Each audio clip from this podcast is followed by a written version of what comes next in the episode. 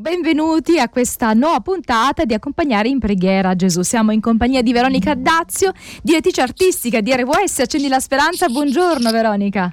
Buongiorno, buongiorno Daniela, ciao a tutti, tutti coloro che sono in ascolto. E con Buon noi, venerdì. giustamente, abbiamo un ospite perché vogliamo uh, sentire le testimonianze e i racconti.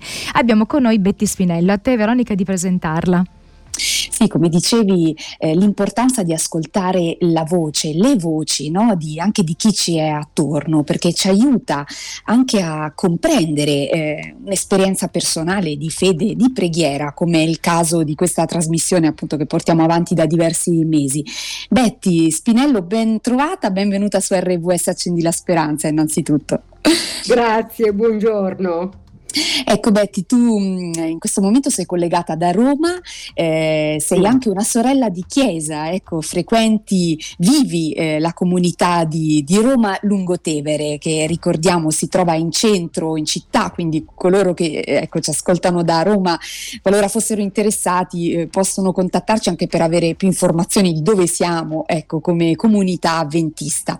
Eh, Betty, ehm, a te subito ecco, la domanda eh, la preghiera di intercessione, questo è il tema delle nostre trasmissioni del venerdì. Cosa significa per te eh, intercedere, questo termine che significa un po' stare nel mezzo, no? Ma in che modo, che senso ha per te questo tipo eh, di preghiera, potremmo dire? La preghiera di intercessione sicuramente è una cosa molto difficile, no? Eh, penso che tutti quanti noi abbiamo un'agenda, un diario dove scriviamo eh, i soggetti di preghiera. Io l'ho sempre avuto, ehm, però eh, la svolta è stato eh, quando ho capito che eh, eh, la lista delle mie preghiere di intercessioni non è la lista della spesa, come quando si va al supermercato e io prendo, eh, compro quello che mi manca. Intercedere, eh, appunto, come dicevi tu, significa porsi nella dimensione dell'ascolto e non è sempre facile.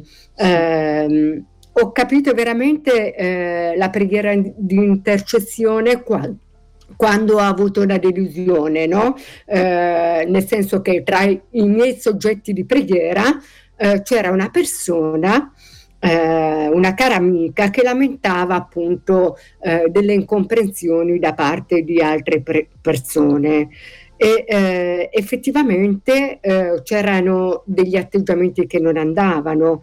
Io ho pregato molto per questa mia amica e eh, vedevo che però il Signore non rispondeva per risolvere la situazione.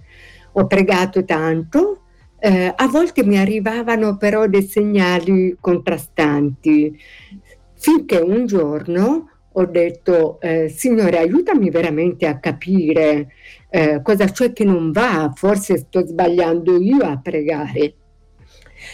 E il Signore dopo un po' mi ha fatto capire che il problema non erano gli altri, ma era la persona per la quale stavo pregando.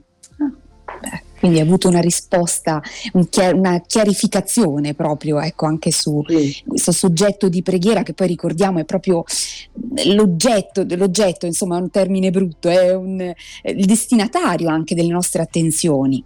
Brava. Eh, allora, dopo questa delusione ho capito che c'era qualcosa che non andava nella mia preghiera. Finché quest'estate mia figlia è venuta da me e mio marito e ha detto Mamma e papà, ho piacere di andare a Cinecittà World con voi e in particolare, mamma, vorrei farti provare un'attrazione che si chiama Volarium. Eh, questa attrazione, eh, io lavoro nell'ambito scoutistico, quindi sapete che ho sempre a che fare con i ragazzi, eh, quindi mi ha incuriosita. Si tratta praticamente della prima attrazione in Europa fatta in onore di Leonardo da Vinci, in quanto ricorre i 500 anni, in cui praticamente ti siedi su una poltrona Uh, diventa sì. tutto buio, c'è un uh, simulatore elettronico con effetti speciali e praticamente si vola oltre 10 metri e si vedono um, le opere di Leonardo, la Firenze del Cinquecento, insomma mi fermo qui perché non voglio spoilerare. cioè, ci viene voglia di, di andare. Eh, di andare. Eh, in questa attrazione eh, la cosa che mi ha lasciata colpita era appunto l'imprevedibilità lo stupore. Cioè tu passavi dalla campagna toscana eh, alle opere di Leonardo, alla città di Firenze nel Cinquecento, insomma era un continuo stupirsi. Credo che questo atteggiamento di stupore, di accogliere eh, anche l'imprevedibile, di essere aperto, debba essere determinante nella preghiera di intercessione. Mm. E hai cambiato quando... il punto di vista, potremmo dire, no? hai cambiato eh, il modo anche di guardare la realtà. Brava, perché la preghiera non è andare a Dio e chiedere, questa è, è la prima parte, ma come dicevo non è una lista della spesa, ma è porsi in dialogo con Dio, anche quando non abbiamo le parole da dire. E Dio che ci parla anche nel silenzio. Eh, c'è un versetto molto bello che si trova in Romani eh, che a me piace molto perché mh, mm, a tutti quanti noi penso che è capitato di inginocchiarsi e di non riuscire a dire una parola no? di fronte a certe situazioni, a certi problemi. E questo versetto, Romani 8:26, dice, allo stesso modo ancora lo Spirito viene in aiuto alla nostra debolezza, perché non sappiamo pregare come si conviene, ma lo Spirito intercede egli stesso per noi con sospiri ineffabili. Eh sì, davvero questo è un versetto che anche a me ha sempre molto molto colpito perché è anche una richiesta di aiuto e di umiltà no? nel dire Signore attraverso il tuo spirito, la tua forza, donami anche le parole e la capacità anche di, di restare in ascolto, di accogliere anche un silenzio che poi è portatore di, eh, di tante anche risposte, anche se apparentemente poi non le vediamo. E a volte c'è bisogno, come dicevi, anche di salire su un volarium e di cambiare il punto di vista. Prospettiva, sì. Eh, Direi nel frattempo, mentre appunto sì. Betty pensi ancora a qualcosa da raccontarci, ci prepariamo per ascoltare un brano di un gruppo musicale, sono cinque amici con una missione, sono dei ragazzi eh, della comunità avventista che insomma hanno unito i loro talenti e hanno deciso di fare della musica proprio per portare il messaggio dell'amore di Gesù. Torniamo a parlare di intercessione, di accompagnare in preghiera a Gesù, di essere un po' nel mezzo fra la persona che portiamo a Gesù e Gesù. E siamo in compagnia di Betty Spinello, quindi Veronica, a te la parola perché eh, Betty ci sta aprendo no, il suo cuore rispetto a quella che è la sua esperienza della, sulla preghiera di intercessione. E ringraziamo Betty perché a volte non è facile no? anche aprirsi, raccontare, condividere poi alla radio delle esperienze, te- delle testimonianze personali. Ecco Betty, tu ci, eh, ci raccontavi prima eh, anche del tue, della tua opera no? al servizio dei giovani con gli scout, quindi sei molto impegnata in questo, hai modo di parlare, di incontrare i giovani. La preghiera di intercessione ai giovani, ad esempio, nella tua esperienza, come, come si, si, mette insieme tutto questo e se hai appunto un'altra testimonianza da, da, condividere in questo senso, magari anche con la tua figliola che è eh, anche grande, insomma adolescente, quindi non, non, è facile a volte parlare di queste tematiche, aprire il cuore dal punto di vista spirituale, no? Certo, ma infatti eh, prima di intercedere per gli altri, soprattutto con i giovani, dobbiamo chiedere al Signore eh, di lavorare su di noi, dobbiamo intercedere per noi stessi, perché se non c'è questa umiltà e eh, questo mettersi in discussione, difficilmente le nostre preghiere eh, potranno avere effetto. Questo soprattutto per i giovani, eh, perché mh, mm, ci sono ormai molti studi, ho letto molti libri di psicologia, eh, anche Lucia Altin eh, nel passato eh, ha fatto una tesi no, sulla preghiera di guarigione, quindi eh, so, è tutto materiale che mi è stato utile. Ci sono studi che dimostrano che un'immagine positiva dei genitori aiuta i ragazzi, gli adolescenti ad avere un'immagine positiva di se stessi e di Dio. Per mm. cui la migliore preghiera di intercessione con i giovani paradossalmente è cercare di essere un buon esempio. Questo è fondamentale, sì, perché se no diventa anche ipocrita, potremmo dire, no? un vuoto contenitore che non si riempie di, di, di esempi sostanziali. Quindi ecco, partire sempre da noi, senz'altro. E non è facile talvolta.